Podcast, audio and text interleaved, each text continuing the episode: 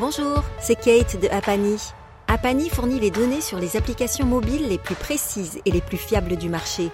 Avec notre plateforme, vous allez accéder au classement, au nombre de téléchargements, au nombre d'utilisateurs et autres données sur l'engagement, ainsi que les revenus générés par des millions d'apps. Nous sommes ravis de soutenir 135 grammes, le podcast qui vous raconte l'histoire de la tech mobile. Vous êtes prêts pour le nouvel épisode? Bonne écoute Bonjour, c'est Christophe Romeilly, bienvenue sur 135 grammes. Nous avons pour cet épisode invité Johan Burkovic, CEO et cofondateur de Bankin, l'une des toutes premières applications qui a changé nos usages entre nos banques et notre mobile. La banque sur mobile a démarré par le SMS avec de nombreux services bancaires comme par exemple recevoir le solde de son compte bancaire, en 2006, une étude menée par Ipsos montrait que près de 67% des utilisateurs de nouvelles technologies seraient intéressés par la possibilité d'effectuer des transactions de self-banking sur leur GSM. En 2021, nous y sommes largement parvenus. Nous sommes passés d'avoir de véritables conversations en face à face à l'agence locale, à appeler un centre d'appel, puis à des services bancaires sur mobile, et enfin jusqu'à discuter en ligne avec un chatbot. En tout cas, le mobile s'est imposé comme le principal canal numérique et les deux fondateurs de Bankin l'ont compris dès 2010. Avant Bankin, il n'existait aucun outil simple pour suivre ses budgets et analyser ses dépenses. Il fallait se connecter à sa banque en ligne sur le web, identifier et catégoriser manuellement chaque transaction comme l'alimentation, les transports, de son relevé de compte et le faire régulièrement et pour tous ses comptes bancaires afin de découvrir où partait son argent. La startup va alors révolutionner le monde bancaire. Et ce monde bancaire a ce paradoxe, il teste l'innovation pour changer les usages, mais le temps des banques n'est pas le temps des startups, ce qui leur fait perdre de nombreuses batailles sur le sujet du mobile y compris face aux constructeurs de smartphones comme Apple, qui est en passe avec Apple Pay d'être l'une des solutions de paiement mobile la plus utilisée dans le monde. Apple Pay compte aujourd'hui environ 250 millions d'utilisateurs, soit plus de 31% des utilisateurs actifs d'iPhone. Le service est en passe de représenter 10% de toutes les transactions par carte dans le monde. Johan va revenir sur la création de l'application, des freins importants qu'ils ont rencontrés pour disrupter ce monde bancaire, comment ils ont dû se battre pour imposer le modèle de l'open banking, y compris en France mais aussi en Europe, faire une levée de fonds. Il parle du virement qui va s'imposer comme un moyen de paiement simple et rapide à travers le mobile, des grands changements depuis 2010 qui ont subi ce, ce nouveau secteur qui est appelé la fintech et beaucoup d'autres choses, vous verrez. Vous êtes prêts à écouter cette conversation? C'est parti. Johan, merci beaucoup d'avoir accepté l'invitation de, discuter avec nous. Merci beaucoup Christophe, euh, avec plaisir et, bonjour à tous. Ok. Bon, donc on va, on va essayer de, du fait qu'elle a 10 ans, je pense que c'est intéressant de remettre un peu de contexte euh, du, tout départ. Comment euh, vous est venue l'idée? Euh, parce que je crois que vous êtes deux, hein, c'est ça? Et, euh, et, comment et comment a démarré la, la création? Si, si, tu peux t'en rappeler. Dix ans sont passés, mais je pense que ça doit, ça doit, ça doit rester marqué. Écoute, on, nous, on a créé l'entreprise, on était encore étudiants. Et en fait, euh, on, voulait, euh, on, avait vraiment une ambition entrepreneuriale avec, avec Robin, avec qui j'ai créé l'entreprise. Et euh, on avait un, problème commun qui était euh, la gestion de nos budgets en tant qu'étudiants. Et on s'est rendu compte que euh, c'était une problématique qui touchait quasiment tout le monde, avec des sensibilités différentes. Il y en a qui vraiment notaient tout dans un Excel, suivaient les budgets de très près, ou il y en a qui ne le faisaient pas du tout, mais il y avait une sorte de frustration et un besoin important de, mieux maîtriser la, gestion de, de, ces budgets et de, de ses finances en général. Et en parallèle, on s'était rendu compte qu'il n'y avait aucune innovation.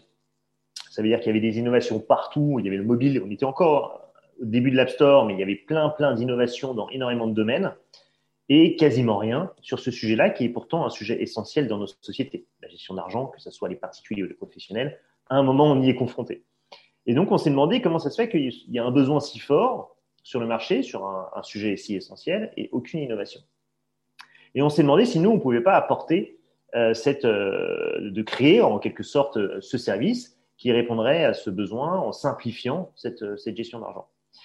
Et en fait, en, posant les questions à gauche à droite, c'est que la première chose, c'était une barrière psychologique. Pourquoi il n'y avait pas d'innovation? C'est que tout de suite, s'il faut innover, ça veut dire qu'il faut récupérer la donnée des comptes bancaires, parce que sans cette donnée-là, bah, on ne peut pas suivre ses finances. Et là, tout de suite, on nous dit, bah, c'est pas possible, technologiquement, c'est pas, pas possible, euh, les banques ne voudront jamais, euh, légalement, c'est pas légal, euh, c'est pas sécurisé, enfin, plein d'arguments euh, qui, qui fait que tout de suite, tout le monde abandonne. Donc, nous, on, s'est dit, bon, bah, on va quand même regarder. Et mon, cofondateur a, créé un prototype qui se connectait à nos propres comptes. donc, nous, on était dans des banques chacun, et il a fait un petit prototype qui commençait à se connecter euh, à l'interface de la banque et à récupérer la donnée et à la traiter, en fait, à la, à la catégoriser et pour reconstituer les budgets. Et donc, euh, il dit techniquement, écoute, je ne vois pas pourquoi euh, tout le monde dit c'est pas possible parce que, en fait, moi, je pense que c'est possible. voilà, j'ai réalisé un prototype. tout le monde dit c'est pas légal. Donc, moi, j'ouvre les textes de loi. Je suis pas juriste, mais bon, nul ne peut ignorer la loi. Donc, si on sait lire, normalement, on, on la comprend. Et donc, j'étudie les textes et je vois nulle part qu'en fait, c'est pas légal. Euh, euh, et, il y avait une dernière impossibilité qui était que les personnes me disaient, bah, alors, même si vous y arrivez techniquement, même si légalement c'est possible, jamais personne utilisera une application qui n'est pas l'application officielle de la banque. Bah, nous, on s'est dit, bon, bah, là, les deux premières impossibilités, on ne les voit pas, donc euh, testons la troisième, lançons très rapidement une application mobile sur iPhone connectée aux principales banques pour voir comment ça prend. Et, euh, et à ce moment-là, on a intégré un accélérateur de start-up qui s'appelait le camping à l'époque, qui était typiquement dans cette euh, philosophie. Ça veut dire, on arrive avec une idée, un prototype, et en six mois, on doit sortir un produit. Euh, soit ça marche et on continue, soit ça marche pas et on abandonne, mais il vaut mieux abandonner vite que de perdre du temps. Et donc, c'est ce qu'on fait. Et à, l'époque, on a été rejoint par deux autres ingénieurs informatiques qui nous à, qui sont encore dans l'entreprise et qui nous ont aidé à développer cette première version. Et on sort la première version de Banking euh, sur iPhone en octobre 2011 et euh, on fait péter les serveurs dans le sens où il y a eu des dizaines de milliers de personnes qui, euh, ont téléchargé l'application, qui se sont inscrits, qui ont connecté leur compte bancaire, alors qu'on était une marque inconnue, on était entre guillemets dans un garage. En l'occurrence, on était dans un peu le grenier du Palais Brognard dans cet accélérateur de start-up.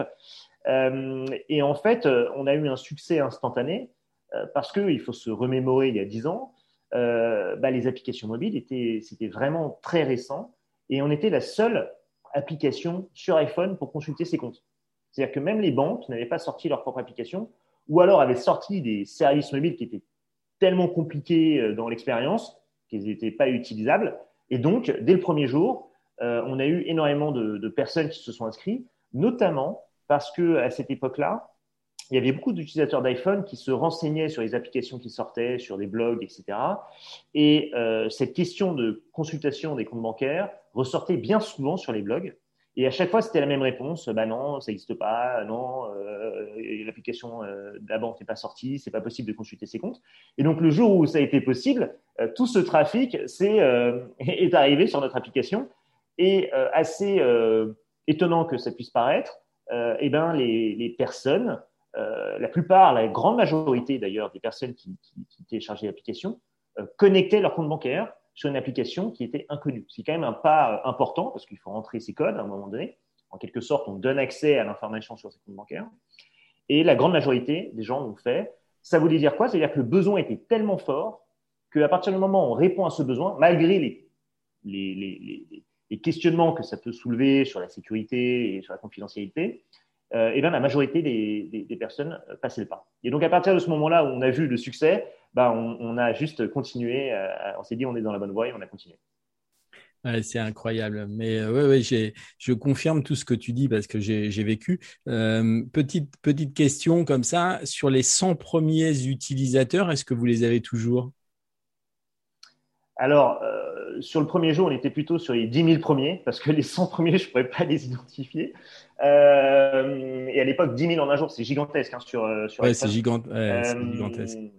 Et, je, pense que la majorité sont encore là. D'ailleurs, les premiers utilisateurs sont les plus fidèles, parce qu'ils ont vécu toute un peu l'histoire de, de, l'entreprise, de l'application, l'innovation. Ils ont beaucoup participé d'ailleurs à, l'amélioration du produit. On les interrogeait beaucoup. Donc, je n'ai pas les chiffres sous les yeux spécifiques sur les premiers, les premiers jours, mais dans l'analyse des cohortes, plus l'utilisateur est venu tôt, plus il est fidèle. Alors, la, question qui me vient à l'esprit quand vous lancez ça, c'est quoi la réaction des banques? Est-ce que vous en avez en direct? Est-ce que comment ça se passe? Euh, la, réaction. Alors déjà, euh, on peut pas dire il y a euh, les banques comme une seule entité. Il y a, il y a beaucoup de banques et des banques différentes. Donc, je dirais que la réaction des banques a été multiple entre plutôt les banques. En fait, il faut, chercher l'intérêt. quel est l'intérêt des banques? Toutes les banques challengers qui sont dans l'acquisition de clients, dans l'innovation, ont plutôt vu ça comme une opportunité, euh, soit parce qu'on innovait, donc on était inspirant, soit parce qu'ils se sont dit, nous, peut-être qu'on allait euh, apporter des clients, euh, des, clients appétants à la banque digitale. donc à l'époque, c'est des banques en ligne hein, qu'on connaît, mais qui étaient en développement. Et ensuite, il y a les, grandes banques qui, elles, sont plutôt dans une logique de, rétention des clients. Elles ont un stock.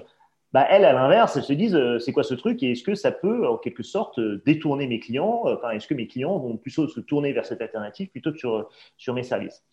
Et donc, euh, il y a eu plusieurs réactions, parfois des réactions très épidermiques. Hein. On a, ça n'a pas été simple parce que notamment, nous, on se connecte. Notre philosophie en 2010, c'était quoi? C'était la donnée appartient au client. Donc, le client, s'il veut connecter un service à son compte bancaire pour euh, récupérer sa donnée et euh, piloter ses finances sur une, interface tiers. Euh, s'il nous mandate pour le faire, vu que c'est sa donnée, personne ne peut s'y opposer. C'est ce que dit Apple aujourd'hui, quoi. C'est ce que dit Apple aujourd'hui, c'est ce que dit la GDPR aussi aujourd'hui. Mais il y a dix ans, c'était pas pas du tout ancré, et notamment pour certaines banques qui disaient non, non, la donnée appartient pas au client, la donnée m'appartient à moi, avec tous les sujets de secret bancaire, etc., etc.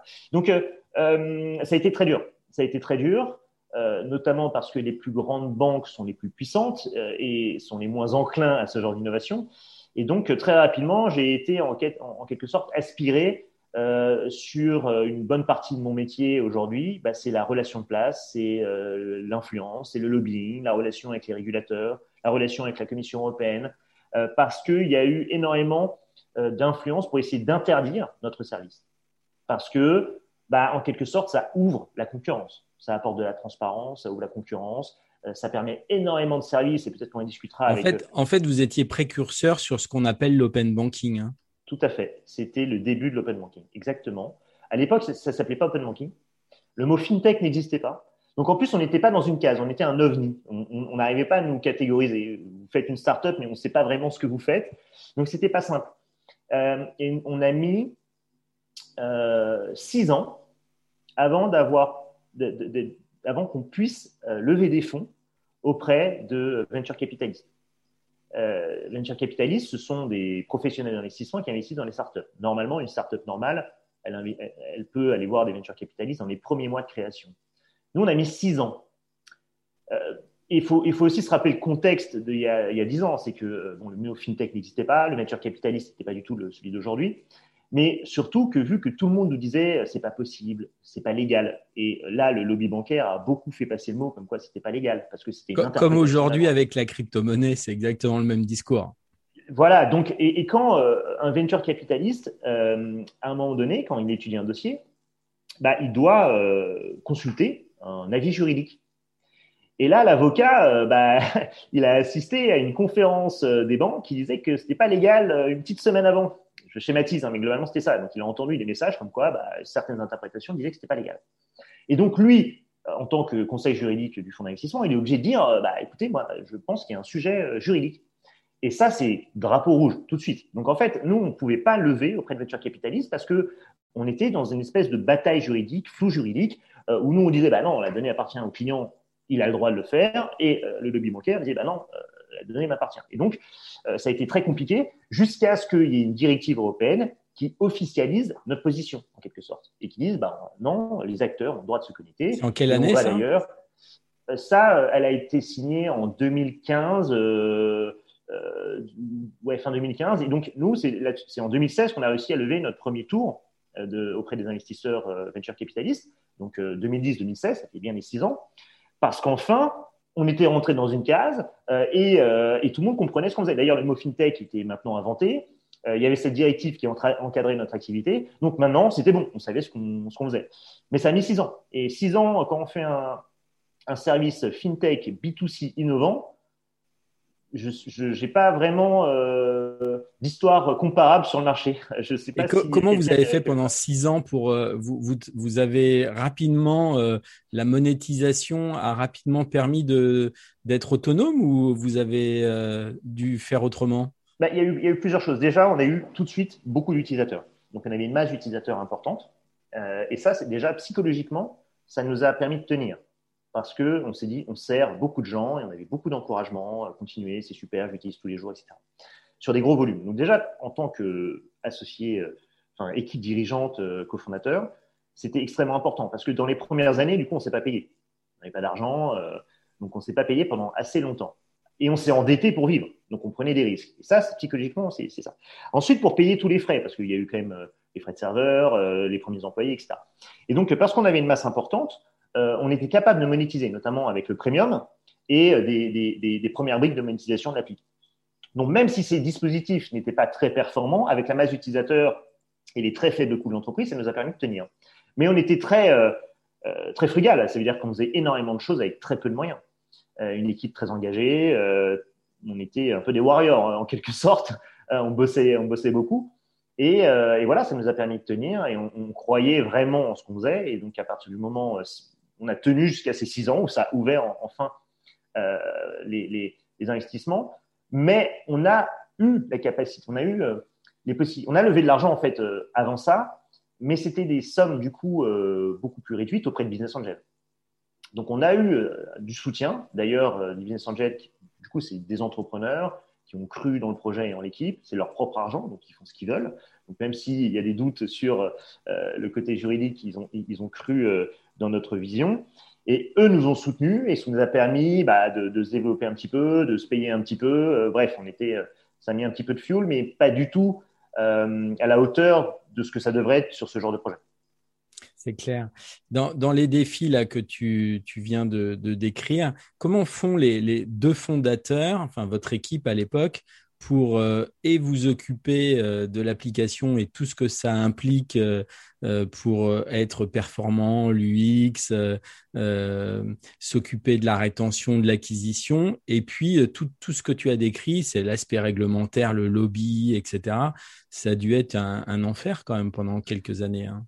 C'était très complexe. Donc, on a, créé la boîte à deux, mais on a été rejoint par deux autres cofondateurs, qui sont Emmanuel Costa et David Sabatini, qui sont toujours dans l'entreprise. Et donc là, on était vraiment l'équipe euh, socle soudée à tous les, piliers euh, clés de l'entreprise. Et la plupart des piliers clés de l'entreprise sont quand même euh, technologiques. On faisait quand même une innovation technologique, fallait se connecter à toutes les banques, traiter la donnée, faire les applications mobiles. et globalement, pendant très longtemps, on n'était que quatre, globalement. Et donc, il y en a qui s'occupaient de la connexion bancaire, il y en a qui s'occupaient de, l'infrastructure IT, il y en a qui s'occupaient euh, du front mobile, si je schématise. Et moi, j'étais le quatrième et je devais faire tout ce qui n'était pas technique. Euh, et donc, très complexe. Très complexe parce que euh, bah, il faut gérer tous les autres sujets de l'entreprise, ce qui sont parfois des détails, mais qu'il faut gérer. Donc, les locaux, la compta, les factures, les trucs, c'est pas de valeur ajoutée, mais il faut quand même le faire. Les AG, etc.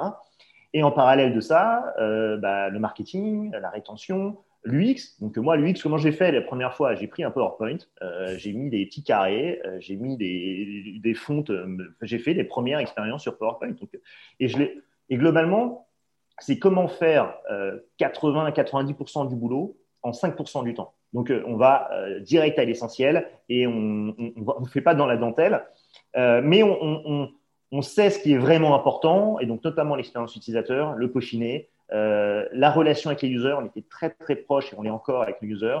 Tous les retours de, bugs, euh, euh, on, testait très souvent l'application avec, avec nos users. Donc ça, c'était vraiment très important et on y passait beaucoup de temps. Et le reste, bah, on faisait en, en une heure, ce qui prend maintenant un jour. parce que, est-ce que, est-ce que, Johan, tu as quelques chiffres là, dix ans après, à partager avec nous sur l'application? Oui, il y a, y, a, y a, plus de 5 millions de personnes qui ont notre application. Euh, on a euh, des taux de rétention qui sont excellents. Euh, on a une utilisation quasiment quotidienne de notre application. On est connecté à plus de, 200 banques dans, dans 4 pays. Aujourd'hui, on est, on est 100 collaborateurs, mais on a développé une partie B2B qui s'appelle Bridge. Donc, globalement, 50% de nos, collaborateurs sont sur Banking et 50% sur Bridge. Et aujourd'hui, on a un deuxième challenge qui est cette partie B2B qui en fait euh, répond à, tout le besoin qu'a le marché de connecter les comptes bancaires pour une multitude de use cases, euh, pour récupérer la donnée dans la comptabilité par exemple ou dans le scoring crédit, mais également dans le paiement parce qu'on se connecte pour initier des virements. Et ça c'est une ouverture de marché qui est gigantesque. Et nous, on a ce savoir-faire depuis 10 ans qui est assez rare et un agrément spécifique de, la CPR et de la Banque de France. Euh, avec un passeporting européen. Et donc, on a, on saisit cette opportunité, on investit beaucoup. Et donc, en fait, dix ans après, on a euh, tout le parcours d'évolution euh, de l'application mobile, tout ce savoir-faire. On fait, on fait une release toutes les deux semaines sur iOS et sur Android. Donc, je ne sais plus combien ça fait par an. Je crois que c'est 25 releases par an. Donc, on a tout un savoir-faire produit et tech pour itérer, prendre les retours users, innover, avec toute cette masse d'utilisateurs qu'il faut, qu'il faut qu'il faut entretenir, et la partie B2B qui se développe euh, euh, très bien également. Et donc, euh, et donc voilà, l'entreprise aujourd'hui se porte très bien. Combien vous êtes? Combien vous êtes, Johan? On est 100, 100 collaborateurs. Ah oui, c'est conséquent. Et de la partie dev, ça représente combien? La partie dev, ça doit être autour de 50% de nos effectifs. Ouais, c'est conséquent. Donc, tu as parlé des défis les, enjeux euh, dix ans après, euh, donc j'ai bien compris qu'il y a la création de, Bridge. Euh, les, enjeux pour Banking, parce qu'on se concentre sur Banking, on, reviendra sur Bridge parce que je pense qu'on parlera un peu de, de blockchain et, de décentralisation. Mais sur, sur la partie euh, banking, les enjeux aujourd'hui, il y a beaucoup plus de concurrence. Euh, le marché est complètement ouvert au niveau euh, bancaire. Les usages sont là. Quand on regarde les chiffres, les, les, c'est par exemple pendant le Covid, ça a été l'un des usages phares le plus utilisé sur mobile, de, de, consulter ses comptes, de faire des transactions avec les comptes, d'envoyer de l'argent à ses proches, etc. Pour vous, c'est quoi les enjeux là dans les, dans les, dans les prochains mois là? Bah, le, plus grand challenge d'aujourd'hui, c'est les conséquences de cette directive européenne qui a eu dans la première phase euh, plutôt des aspects très positifs parce qu'enfin on a eu accès au fond, enfin on comprenait ce qu'on faisait et on était encadré juridiquement. Mais aujourd'hui, on est dans la phase d'implémentation technique et donc avec toute l'infrastructure et la technologie à migrer vers euh, des euh, API euh, que les banques ont l'obligation de, créer pour nous. Et là, c'est extrêmement complexe. Et donc, nous, notre gros challenge, c'est euh, d'assurer la continuité du service et de l'expérience utilisateur euh, qu'on fournit à nos clients, tout en migrant notre technologie vers cette nouvelle technologie fournie par les banques, qui est bien souvent une expérience dégradée par rapport à ce qu'on avait il y a 10 ans. Et donc, en fait, pour moi, on, on rétrograde. C'est une, un des aspects négatifs de cette directive qui, avait pour, a pour objectif d'ouvrir la concurrence, favoriser l'innovation, dans l'implémentation réelle, euh, bah, ça la dégrade. Et ça, c'est extrêmement complexe et, très difficile à vivre. C'est que euh, on a l'impression de passer, euh, euh, je sais pas, j'ai la moitié de mes équipes sur Banking qui gèrent cette transition, qui n'a aucune valeur en fait, qui, juste essaye de, maintenir un, service en passant à une technologie qui, est moins bonne. Et donc ça, c'est très dur. Euh, c'est le, plus gros challenge et on espère qu'on arrive au bout. Euh, il y a deux ans de retard, euh, deux ans de retard sur ce projet. Et donc, en quelque sorte, nous, ça nous a beaucoup freiné parce que pendant que mes équipes sont concentrées sur faire cette migration, eh ben, on n'est pas, on peut pas passer du temps à essayer de bah, d'innover, de fournir de nouveaux services, etc. Donc ça, c'est le plus, gros challenge. Et j'espère qu'on arrive au bout et qu'on va réussir enfin à revenir dans une, dynamique où on saisit les opportunités de CDSP2 notamment sur le paiement, parce que il y a tout un aspect paiement qui, va faire qu'en en quelque sorte, le virement va devenir un moyen de paiement du quotidien, que ce soit euh, le peer-to-peer payment pour, euh, entre consommateurs, mais aussi euh, pour payer des marchands ou même entre entreprises. Donc là, il y a, une opportunité gigantesque, mais il y a toute cette phase de transition. Et donc, en fait, c'est ça, nous, le, grand challenge sur Banking, c'est en même temps de faire cette transition et en même temps bah, de continuer à fournir un service de qualité et à innover pour bah, toujours être à la pointe du marché. donc c'est un vrai challenge et j'espère qu'on arrive au bout pour qu'on puisse enfin bah, refocaliser toutes nos ressources sur l'innovation et les prochaines étapes. Il y a encore beaucoup de choses à faire sur, sur Banking. Oui, sûrement, il y, a, énormément de choses, c'est clair. Euh, parlons un petit peu des failles. Est-ce qu'il y en a eu des failles durant ces dix ans, des choses que vous regrettez euh, d'avoir fait ou de ne pas avoir fait? Ou voilà, est-ce qu'il y a des failles qui sont arrivées à Bankin?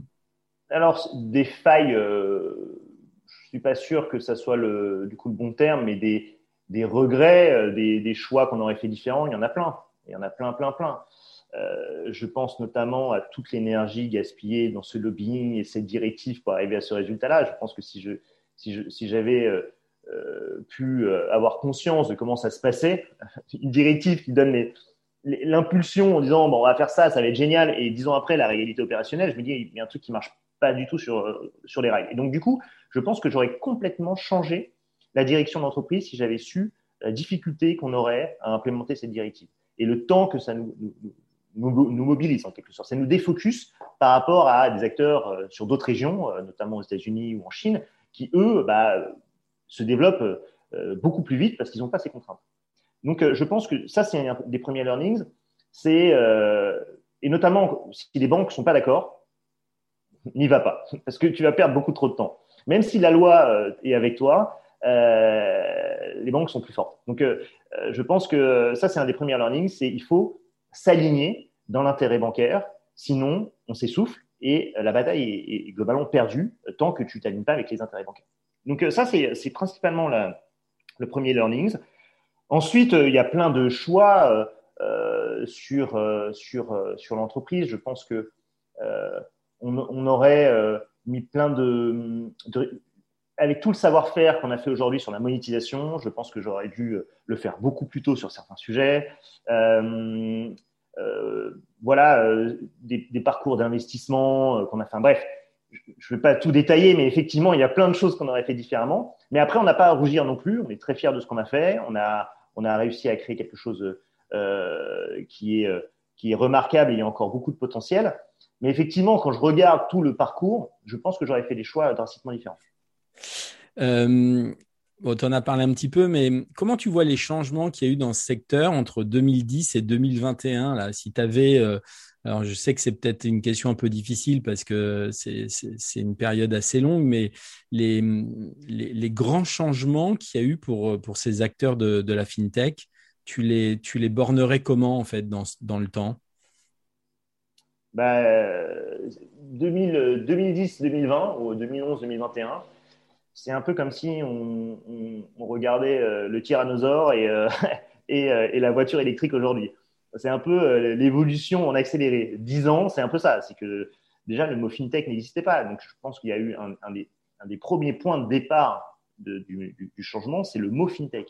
Ça veut dire qu'enfin, on était capable de le mettre dans une case. Les investisseurs investissaient dans les fintech. Les acteurs comprenaient ce que c'était une fintech. Ça, ça a été, je pense, qu'un point clé. Ça arrivait assez tard. Hein. Je crois que le mot fintech est arrivé en 2014 ou 2015. Ouais, c'est ça. J'allais dire 2013, euh, mais oui, c'est ça. Avant, on avait, on avait du mal à expliquer ce qu'on faisait.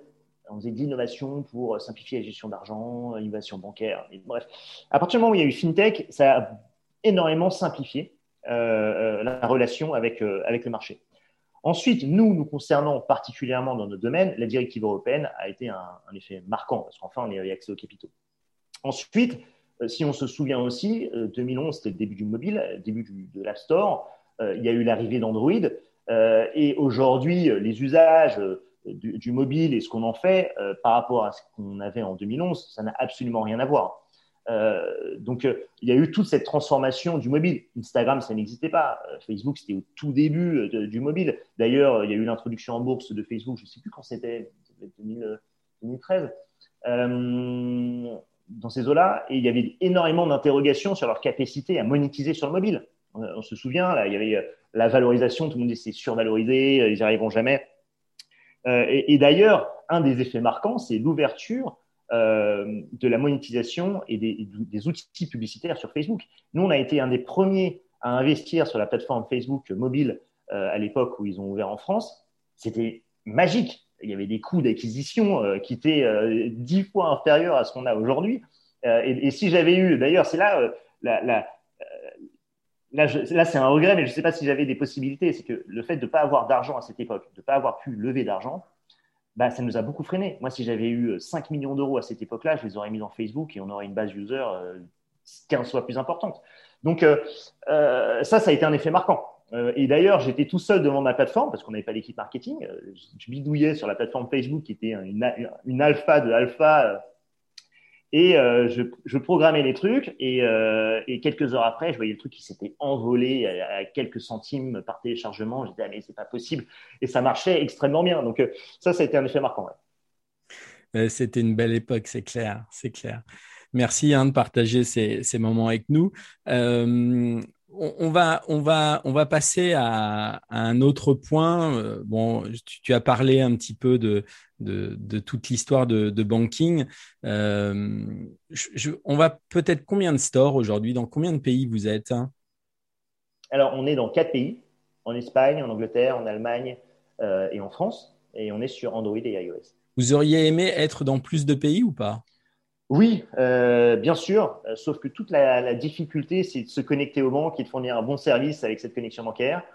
Euh, et ben, c'est un marché qui est très localisé, c'est-à-dire qu'en France, il y a les grands champions bancaires français, en Espagne, les grands champions espagnols. Et donc, il n'y a pas de, c'est pas, si simple d'aller à l'international avec la, même expérience. Ça demande beaucoup de ressources tech, en fait. Ouais, ok. ton avis sur tout le phénomène de la blockchain qui a démarré depuis quelques années, euh, de, cet espace décentralisé euh, qui peut permettre d'avoir une nouvelle gouvernance pour euh, tout ce qui est marché financier. J'imagine que c'est un sujet, c'est un sujet sur lequel vous travaillez depuis plusieurs années même. Je, voudrais avoir ton sentiment sur le, sur, le, sur le truc. Il y a tellement de choses à dire, mais je pense que tu as un point de vue assez, assez précis. Bah, assez euh, étonnamment, on ne travaille pas du tout sur le sujet. En fait, euh, sujet, nous, on est vraiment sur la connexion bancaire, euh, comment interagir avec les banques de manière sécurisée et comment fournir des nouveaux services grâce à cette interaction avec les banques. la blockchain n'est pas encore aujourd'hui vraiment rentrée dans cet univers bancaire. et donc, nous, on est, on est quand même assez à côté de ce sujet-là. et donc, on ne l'a pas vraiment travaillé et on n'en a pas vraiment besoin dans notre secteur. Euh, on a le sujet des cryptos, donc on pourrait dire, on, pourrait agréger les cryptos euh, dans Banking et permettre à nos users d'acheter et vendre des cryptos. Donc ça, c'est une possibilité, mais c'est plus pour nous proche des métiers bancaires, euh, sauf que lieu de se connecter à une banque, on se connecte à, ce, marché de, la crypto. Mais sur la, blockchain en soi, nous, on est assez, assez éloigné. Après, ceci dit, moi, je trouve que c'est un outil qui est assez, assez formidable pourquoi? Parce que la, la propriété l'identité numérique, euh, c'est un sujet majeur dans euh, les sujets financiers. Euh, aujourd'hui, c'est une des plus grandes difficultés et je pense que la blockchain peut répondre à, cet enjeu qui est majeur, mais qui aujourd'hui justement pas encore adopté par les, canaux en quelque sorte traditionnels bancaires et financiers. Et du coup, bah, on ne saisit pas l'ensemble des opportunités que permet la blockchain aujourd'hui. Ouais, tu ressembles aux banques, euh, Johan, dix ans après là. Euh, c'est parce que c'est en termes d'innovation, euh, quand tu vois tout ce qui se passe tous les jours, il y a, il y a plusieurs projets qui sont lancés à travers le monde. Euh, c'est un vrai sujet. Les banques, c'est vrai, en sont déconnectées, pas toutes dans tous les continents. Il y en a certaines, notamment aux US et en Asie, qui avancent très très vite. Euh, en Europe aussi, je pense qu'ils qui regardent. Mais moi, quand je vois tout ce qui se passe sur, euh, sur euh, la traçabilité et la sécurité que peut apporter la, la, blockchain, euh, c'est quand même un, plus. Tu as dit, dit toi-même, on pourrait faire de la crypto-monnaie pour nos clients. je ne sais pas si vous avez évalué le pourcentage de gens, enfin de, de vos clients qui, qui ont un compte maintenant de crypto. Je ne sais pas si vous l'avez fait. Bah, nous, en fait, on, on, connecte les services sur lesquels on a beaucoup de demandes. Et aujourd'hui, euh, les cryptos, c'est encore assez une frange euh, assez restreinte de la population, étonnamment. Je pense que ça va beaucoup, euh, s'accélérer. On doit être autour de, de 4-5% des users qui ont de la crypto. Oui, c'est les early adopters, quoi. C'est les, ceux qui plongent dessus, quoi. Mais, mais potentiellement, on, va arriver sur des 10-15% dans, dans, les prochains mois. Donc, c'est quand même une, progression importante. mais jusqu'à maintenant, on avait des demandes assez bah, confidentielles en quelque sorte. Et quand je fais euh, le parallèle, bah, quand on fait la demande, euh, est-ce que vous pouvez connecter Natexis Interépargne pour une épargne salariale ou la crypto, bah, on a beaucoup, beaucoup plus de demandes sur Natexis Interépargne. Et c'est là, quand tu disais on, ressemble aux banques, nous, en quelque sorte, on, doit, on est le reflet de la société parce qu'on interagit avec l'argent euh, des citoyens. Et l'argent des citoyens, s'il est dans les grands réseaux bancaires et si les grands réseaux bancaires n'ont pas adopté la blockchain, bah, nous, on est à côté, en quelque sorte. Euh, nous, on, est, euh, on, répond aux besoins de, euh, bah, de nos users et les besoins de nos users exprimés ne sont pas en premier lieu des besoins liés à la crypto et la blockchain. Donc, c'est celle-là où, nous, là-dessus, on n'a pas encore vraiment, vraiment réagi. En revanche, on étudie le sujet de la crypto parce qu'on sent une, demande croissante et surtout, on croit qu'il y aura une accélération de la demande dans les, dans les prochains mois, dans les prochaines années. C'est clair. Est-ce que euh, l'open banking aujourd'hui, qui tu, rappelais tout à l'heure que ce mot est, arrivé un peu, tard, est-ce que l'open banking est, au, plus élevé dans ses usages ou il reste encore beaucoup de choses à accomplir? On est encore au début de l'open banking, euh, notamment parce que euh, il y a beaucoup d'acteurs qui n'ont pas forcément intérêt à ce que ça aille trop vite, mais le potentiel est gigantesque. Pourquoi? Parce que aujourd'hui, je, vais te schématiser ce qui se passe. Si tu prends la comptabilité, la comptabilité, euh, pour faire la comptabilité, euh, bah, les comptables ont besoin d'avoir les relevés bancaires. Pour les entreprises, les dirigeants d'entreprise ou les directeurs financiers, pour piloter les finances de l'entreprise, ils ont besoin de traiter la donnée bancaire. Aujourd'hui, globalement, comment ça se passe? Une fois par mois, il y a le comptable qui tape à la porte, euh, qui dit bah voilà, est-ce que vous pourriez me donner vos relevés bancaires? Donc on les envoie en PDF et il y a quelqu'un qui euh, rentre à la main. Ou alors il y a des connexions euh, qui, peuvent être faites, mais ça coûte cher et c'est pas très euh, temps réel et c'est compliqué à mettre en place. Mais globalement, c'est complexe d'avoir ces données et de la traiter. Donc en fait, il y a beaucoup d'énergie qui est juste fait pour rentrer de la donnée dans un logiciel pour enfin pouvoir la traiter. Donc l'open banking permet en temps réel de connecter le compte bancaire, de traiter la donnée et de fournir des tableaux de bord de pilotage euh, de la comptabilité ou de gestion de, trésorerie ou gestion financière.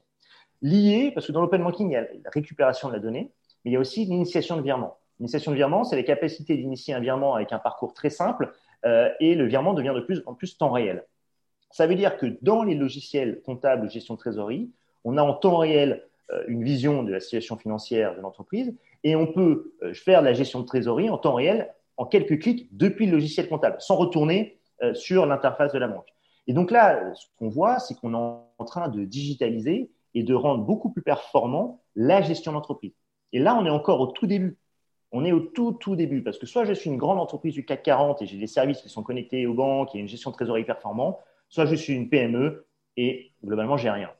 Euh, et là, il y a énormément de freins énormément de freins parce qu'on remet en cause euh, la relation des banques avec les entreprises, etc. Donc, il y a des barrières, notamment sur l'authentification forte, sur les droits, etc. Et là, euh, il, y a encore énormément de travail pour débloquer ces freins-là et, euh, et, donner toute la puissance de l'innovation qui répond à un besoin essentiel de la société. Et je pense d'ailleurs qu'il aura un impact sur le PIB de, la, France et de l'Europe. Parce que si les entreprises sont meilleures dans leur gestion, bah, il y aura moins de défauts euh, d'entreprise, il y aura des décisions qui seront bien meilleures d'investissement, et donc on aura des entreprises plus performantes. Euh, on, peut faire le même, même, parallèle sur la demande de crédit. La demande de crédit, comment ça se passe? Première chose que vous demandez de la banque, c'est vos relevés bancaires. Vous faites quoi? Vous allez sur votre interface bancaire, vous téléchargez des PDF, vous les envoyez par mail. Euh, là, la personne qui reçoit par mail, le mail, est-ce que c'est sécurisé? C'est une question. récupère ces PDF-là, rentre toutes les données dans un logiciel. Le temps perdu est gigantesque Essaye de savoir cette transaction, qu'est-ce que c'est? Alors, est-ce que c'est un loyer? Est-ce que c'est un salaire? Est-ce que c'est une dépense dans un restaurant? Pour reconstituer le budget et savoir la situation financière, pour enfin vous dire si oui ou non euh, vous pouvez emprunter. Avec tous les risques de fraude et d'erreur, euh, frauder un PDF, c'est très simple, et une erreur de saisie manuelle, ça arrive tous les jours. Donc en fait, c'est comme si on était, pour moi, euh, si on prend ce que faisaient autant des Romains en, en l'an en l'an moins 1000, je dirais, et ce qu'on fait aujourd'hui, c'est quasiment pareil. Et en fait, on n'a pas encore pris vraiment l'ampleur des technologies. L'open banking, ça permet quoi? Bah, Quand je demande un crédit, je clique, je dis OK, je veux connecter ma banque. On va directement récupérer l'information à la banque, on la traite et on l'envoie au fournisseur de crédit déjà traité. En disant, bah voilà, la situation financière, et tout de suite, la, personne qui, enfin, l'entreprise qui fournit un crédit peut tout de suite dire oui ou non, euh, je peux t'emprunter en temps réel. D'ailleurs, Johan, Johan tu as beaucoup d'innovation de, sur ce sujet quand même, par certaines startups. Ah oui, énormément. Mais on est encore au début. C'est là où je dis, le, le, potentiel de l'open banking, on est encore au début parce que c'est encore, euh, je dirais, euh, euh, très confidentiel ce nouveau moyen de, de, scorer le, crédit. La plupart des crédits aujourd'hui sont faits de manière traditionnelle. quand je dis la plupart, c'est qu'il y a peut-être 98% des crédits qui sont faits encore via ce, ce, ce, process manuel et traditionnel. Alors que maintenant, en temps réel, sans risque de fraude et d'erreur, on peut dire oui ou non, on peut te donner un crédit. Et d'ailleurs, l'innovation, se fait aussi sur les personnes à qui on peut octroyer un crédit. Parce que vu que ce process manuel demande énormément d'énergie, euh, soit vous êtes en CDI et je comprends le risque, soit vous n'êtes pas en CDI et là, c'est trop complexe, il faut que j'analyse et tout. Donc globalement, si je schématise, CDI, vous avez un crédit, euh, pas de CDI, euh, c'est complexe. Et la population qui n'est pas en CDI augmente. Tous les autres entrepreneurs, professions libérales, indépendants, etc. Et cette innovation d'open banking permet précisément de comprendre le comportement de la personne. Est-ce qu'il a un comportement sain? Est-ce qu'il va être capable de rembourser, même s'il n'a pas un CDI Donc, on permet d'avoir euh, l'accès au crédit à des personnes qui n'avaient pas accès. Bref, je te donne deux exemples, mais il y a encore tout le paiement par virement avec le virement qui devient temps réel. Demain, on payera demain. Alors ça, c'est l'échelle de temps. Hein. Quand je dis demain, c'est pas demain tout de suite, notamment parce que ça va remettre en cause beaucoup, beaucoup de choses dans le business model des banques. Et là, il y a encore pas mal de freins à, lever, et notamment aligner les intérêts entre les banques et cette innovation, c'est le paiement par virement. Le paiement par virement, c'est au lieu de passer par le scheme Visa Mastercard, qui sont des géants américains, ben, on pourrait juste interconnecter les banques pour que l'argent passe d'un point A à un point B entre les banques. Et, eh on retrouve un système de paiement souverain euh, européen. Euh, instantané. Instantané, temps réel, sans passer par le scheme Visa Mastercard, avec des frais réduits sécurisé. Et donc, tout ça, même si on paye par la carte, on pourrait continuer à payer par une carte, mais au lieu que ça passe par Visa Mastercard, ça passe par un virement. Euh, et donc, c'est gigantesque ce qui va arriver, et notamment toute la fluidification des flux entre les personnes ou les entreprises. Un virement qui est temps réel, ça veut dire que l'entreprise se fait payer en quasi temps réel, peut réallouer les fonds tout de suite. Tout ça, ça accélère en quelque sorte la société et euh, euh, le, pouvoir d'investissement sans avoir de l'argent qui dort dans un espace de, de, monde parallèle. Le paiement est parti, mais on ne sait pas où il est. Il n'est pas encore arrivé. Ça prend. Euh, est-ce que, est-ce que ce monde, eh, Johan, est-ce que ce monde parallèle, c'est pas euh, comme euh, le veut la, rumeur, un monde pour faire fructifier? Je sais pas. Il y a beaucoup de, il y a beaucoup de choses entre. eux. C'est un sujet de de, fraude, s'assurer que les fonds ne sont pas sont pas fraudés. Il y a un sujet de cet argent permet de fructifier. Il y a un sujet un sujet d'infrastructure qui n'est pas temps réel et qui est un peu dépassé. Bref, il y a pas mal de choses. Tout ce que je sais, c'est que on arrive à faire du trading en temps réel sur les marchés financiers depuis des années. Les paiements, on n'y arrive pas. Et en fait, on a les capacités de le faire. C'est juste qu'il y a des intérêts qui ne veulent pas le faire. Aujourd'hui, on peut totalement le faire de manière sécurisée. Euh, et, d'ailleurs, pourquoi euh, c'est en train d'être mis en place? C'est parce que c'est des lois européennes qui l'obligent. Sinon, ça n'arriverait pas. Et, on y est encore, mais il y a encore beaucoup de freins parce que si on ne passe pas par Visa Mastercard, qui, il y a des rétrocessions à chaque paiement pour les banques, bah, quel est le business model pour les banques? Et c'est ça le gros enjeu euh, pour faire en sorte que le virement devienne un moyen de paiement, c'est de recréer un business model pour les banques. Sinon, vous pouvez mettre toutes les lois que vous voulez, ça n'arrivera pas. Est-ce que, est que vos utilisateurs de banking euh, sont, euh, sont, sont, présents dans les sujets là que tu viens d'aborder? Ou est-ce qu'ils vous font confiance? Est-ce que vous avez des remarques? Est-ce que dans, votre service client, euh, ils trouvent que les, services sont, lents à se mettre en place ou euh, finalement ils laissent faire et puis euh, ils avancent avec, l'évolution de la, plateforme? Bah, la majorité des utilisateurs ne se posent pas ce genre de questions. Ce qu'ils veulent, c'est un truc qui fonctionne et qui est simple en un clic. Euh, et d'ailleurs, c'est toute la complexité. C'est bien souvent, ils nous reprochent des choses qui ne fonctionnent pas en un clic, etc. Mais en fait, c'est indépendant de nous. On est connecté à l'infrastructure derrière, notamment des banques, et, euh, voilà. Donc, euh, donc en fait, l'utilisateur ne se pose pas ces questions. Il y en a une toute petite frange hein, qui peuvent se, poser des questions, mais c'est bien souvent des personnes qui sont dans le domaine et qui connaissent et qui posent des questions. Mais la majorité, ils veulent juste, ça fonctionne, temps réel, c'est compréhensible, ça me rend besoin, je clique, ça fonctionne, et puis c'est tout. Pour, euh, pour euh, conclure un peu l'entretien, j'aimerais avoir ton avis sur euh, le phénomène qu'il y a en ce moment concernant les, les stores d'applications, que ce soit d'ailleurs Apple ou, ou, Android, enfin Google Play, puisque les, les, deux vont vers ça, vers, vers une, une privacy as a service, c'est-à-dire que euh, je pense que tu as dû suivre ça. Comment, quel est ton sentiment là-dessus sur le sur le, les, dernières annonces d'Apple qui vont très très loin hein, sur le, suivi des datas, euh, euh, la suppression des datas. Enfin, c'est quoi ton sentiment là-dessus? Tu penses qu'ils vont trop loin? En fait, moi j'ai un sentiment partagé.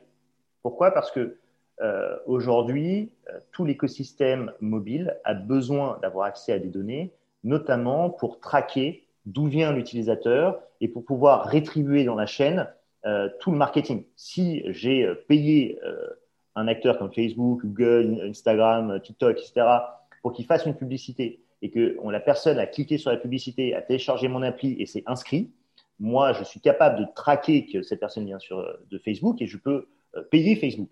Si on n'a plus cette donnée-là, on devient totalement aveugle pour piloter le marketing. Donc, ce pas des données personnelles hein, euh, qui, qui, qui, euh, qui, permettent ça. C'est vraiment des données de tracking qui permettent de savoir que cette personne, je ne sais pas qui c'est, mais euh, est venue de Facebook et, et s'est bien inscrit chez moi. et donc, il ne faut pas mélanger les différents sujets parce qu'il y a beaucoup de sujets de confidentialité des données sensibles, personnelles, etc. Et là, il n'y a aucun débat. Il faut que l'utilisateur reprenne le contrôle de sa donnée. Mais ensuite, il y a des sujets business. Et là, ce que fait Apple, moi, je suis partagé. Parce que je ne serais pas étonné qu'ils sortent eux-mêmes leur propre outil de tracking euh, et qu'ils le monétisent. Et en quelque sorte, ils sont en train de, mettre l'épouvantail de la donnée sur un sujet qui n'est pas un sujet de confidentialité donnée de tracking pour tuer les business concurrents et créer leur propre business euh, propriétaire. Et ça, je trouve que dans ces cas-là, si c'est ce qu'ils font, je trouve que c'est en quelque sorte un peu malhonnête parce que c'est un peu ce que fait euh, les grands lobbies de dire la sécurité, la sécurité, la sécurité. Ils en fument avec un sujet de sécurité où tout le monde peut être d'accord sur la sécurité. Ah oui, il faut de la sécurité. Mais sur des sujets où, en fait, quand on va dans le détail, c'est pas un sujet de sécurité, c'est un sujet business. Et là, je trouve que dans ces cas-là, euh, on va pas du tout dans la bonne direction. Euh, et donc, à voir comment ça se, ça se structure, parce qu'aujourd'hui, on se retrouve en difficulté où on n'a pas d'alternative. Aujourd'hui, euh, on coupe ce système de tracking. Donc, au niveau marketing, ça pose vraiment des problématiques et on n'a pas encore d'alternative. Et l'alternative, comme par magie, à un moment donné, va sortir d'Apple en disant bah voilà, j'ai créé mon nouveau système et maintenant c'est temps et vous n'avez pas le choix. Ouais, je pense que tu as un peu raison et c'est sûr. Et, euh, et donc le, le, marché est énorme. Le marché publicitaire évalué, euh, euh, c'est un marché de, de, 60 milliards de dollars. Donc c'est une grosse bataille. Mais je pense que tu as, tu as un peu raison sur le fond. Et, ouais, c'est un peu dommage que ça se passe comme ça. À suivre, à suivre. Euh, écoute, merci beaucoup pour cet entretien. On, pourrait continuer et, parler euh, encore de, nombreux sujets, mais on avait dit qu'on se tenait à, un timing précis. On, y arrive, donc c'est très bien. Je pense qu'on a, on a passé en revue pas mal de, choses et c'était avec beaucoup de plaisir de, de t'entendre. Également, merci beaucoup Christophe, c'était un plaisir. Merci de m'avoir invité et j'espère du coup à très bientôt. Voilà, c'est la fin de ce podcast. J'espère que vous avez apprécié cet échange passionnant avec l'expertise sans faille de Johan sur le futur de l'open banking avec le mobile au centre. N'oubliez pas de télécharger cette application Banking, c'est un must pour gérer votre argent simplement. Nous mettrons les liens des sources dans un post dédié sur servicemobile.fr qui sert à préparer ce podcast. N'hésitez pas aussi à noter et à commenter le podcast sur la plateforme Apple ou sur la plateforme Acast. Vous pouvez me contacter aussi sur le Twitter de 135 grammes. Je vous dis à bientôt pour un nouvel épisode. 135 grammes, la cuisine de l'industrie du mobile.